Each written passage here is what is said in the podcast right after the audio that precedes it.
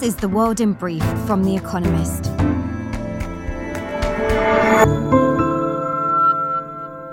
Our top stories. Elon Musk completed his on-off-on takeover of Twitter, closing a deal worth forty-four billion dollars. His first action was reportedly to fire the social media platform's C E O, Parag Agrawal, and several other top executives. Despite promising to limit censorship on the site, Mister Musk must also convince advertisers that Twitter will not descend into a free-for-all. Adverts contributed nearly nine-tenths of Twitter's revenues last year. America's economy expanded by two point six percent in the third quarter, the strongest annualized growth rate since last year. But that was largely due to a drop in imports and a surge in exports. Domestic demand rose by just zero point five percent. Consumer spending slowed. Separately, the average interest rate on a thirty-year mortgage rose to seven point zero eight percent for the first time in twenty years. Interest rate rises by the Federal Reserve are cooling the housing market. Russia's President Vladimir Putin declared that the West's, quote, dominance over world affairs is coming to an end, in a speech to the Valdai Discussion Club, a talk show in Moscow. Meanwhile, the White House cautioned that any attacks on American satellites would be met with retaliation after a senior Russian official called them, quote, legitimate targets if they were involved in the war in Ukraine. Amazon's share price plummeted by about fifteen percent in post-session trading. The e-retailer's quarterly revenues grew by fifteen percent year over year to one hundred twenty-seven point one billion dollars, though still fell short of forecasts. Net income declined by nine percent to two point nine billion dollars. Apple, meanwhile, beat analysts' expectations to report record results for the July to September quarter. Revenues at the iPhone maker rose by eight percent year over year to ninety point one billion dollars. Net income was twenty point seven billion dollars. The European Central Bank has doubled its key interest rates to one point five percent, the highest level since two thousand nine, and signalled that it would increase further.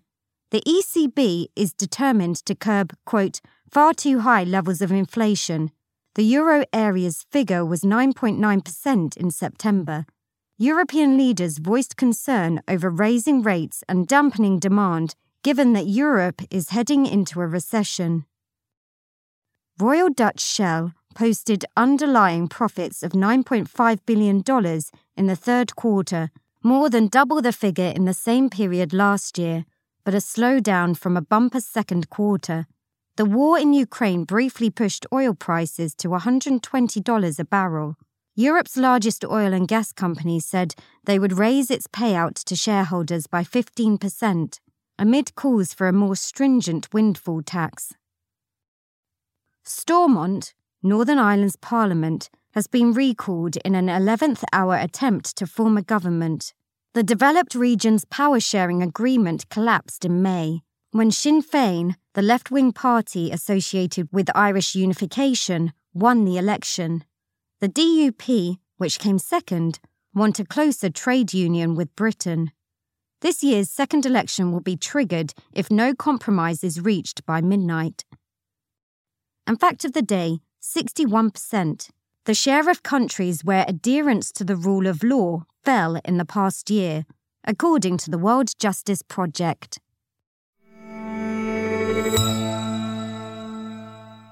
And now here's a deeper look at the day ahead. Meta's unhappy anniversary. One year ago, on Friday, Mark Zuckerberg changed the name of his company from Facebook to Meta. Under that new banner, just about everything has gone wrong.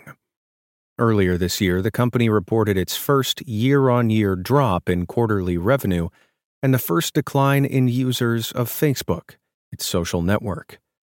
Investors hoped it was a blip, but on Wednesday, Meta said quarterly revenue had fallen again by four percent and predicted it would drop in the next quarter too. In response, the company's share price plunged by nearly a quarter. But these are mere earthly problems.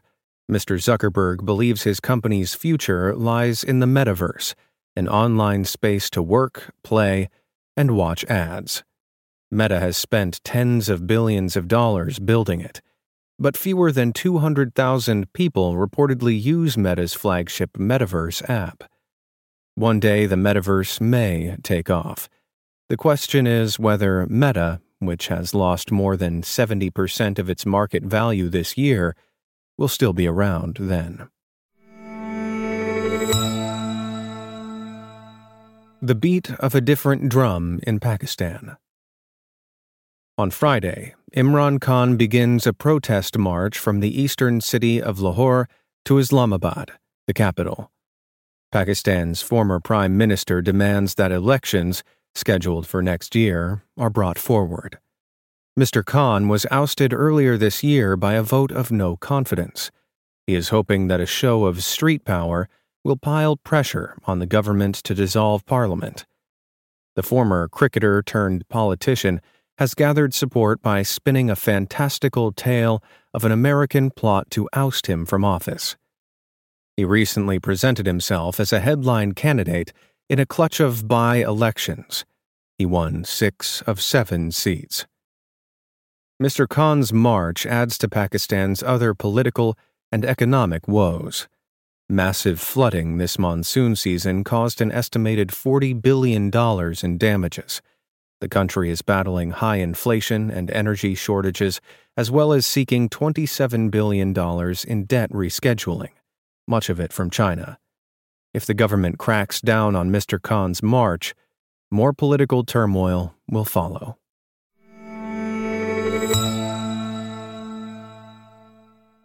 More gushing profits for Exxon.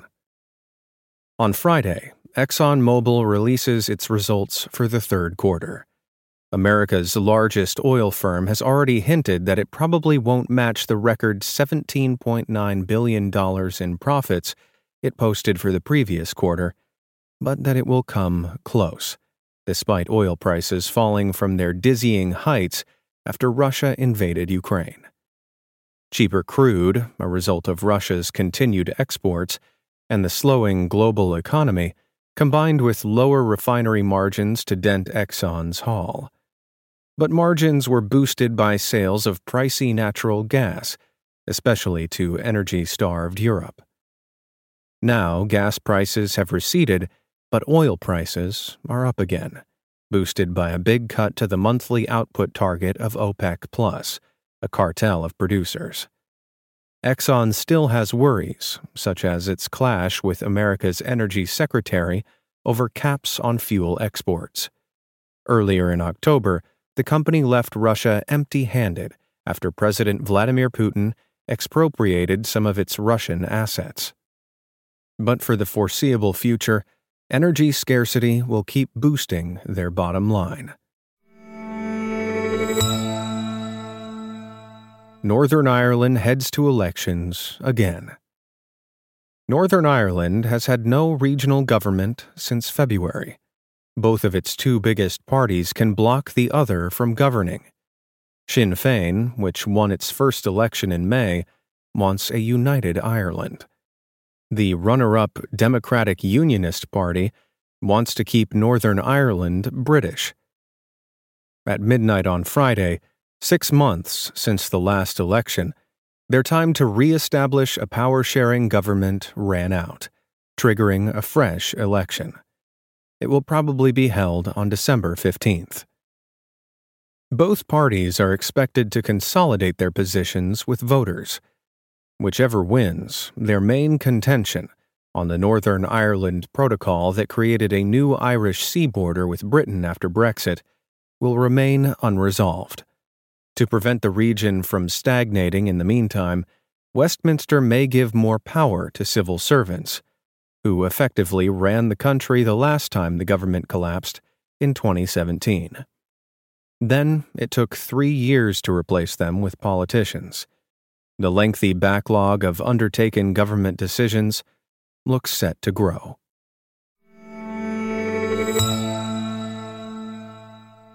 When Harry Met Harry. On Friday, Bros, one of Hollywood's first gay romantic comedies, is released in Britain. Co-written by its star, Billy Eichner, of Parks and Recreation, and by its director, Nicholas Stoller, of Forgetting Sarah Marshall, the film is a sweetly old-fashioned New York rom-com in many respects. Mister Eichner plays a celebrity podcaster who doesn't want a long-term relationship, but might be persuaded by a hunky lawyer played by Luke McFarlane, who he meets at a party. The film is anxious to mark itself apart from heterosexual smash hits, making copious references to Grindr, poppers, threesomes, and foursomes. It also takes some satirical swipes at Brokeback Mountain and other gay-themed dramas with straight casts. The numerous L G B T characters in Bros are all played by L G B T actors. American box office sales have so far disappointed. Mister Eichner partly blamed homophobia, but the fact is that grown-up, sincere romantic comedies are out of fashion, whatever the sexuality of their leads. Daily Quiz. Our baristas will serve you a new question each day this week. On Friday, your challenge is to give us all five answers and, as important, tell us the connecting theme. Email your responses and include mention of your home city and country by seventeen hundred B S T on Friday to quizespresso at economist dot com. We'll pick randomly from those with the right answers and crown one winner per continent on Saturday. Friday. Which singer-songwriter gave a rapid tour of modern history in his song, We Didn't Start the Fire? Thursday. Which American swimmer was the star of a series of aqua musicals in the late nineteen forties and early fifties? The winners of last week's crossword. Thank you to everyone who took part in our new weekly crossword, published in the weekend edition of Espresso. The winners, chosen at random from each continent, were Asia, Oliver Davies, Hong Kong, China; North America, Michael Zanatis, Calgary, Canada; Central and South America, Sebastian Algudello Restrepo, Santo Domingo, Dominican Republic; Europe, Imad Orif, Edinburgh, United Kingdom; Africa, Christine Ryder, Tunis, Tunisia; Oceania, Richard Leon, Greenwich, Australia. They all gave the correct answers of restitution, Riyadh, truss, and nature. Check back tomorrow for this week's crossword.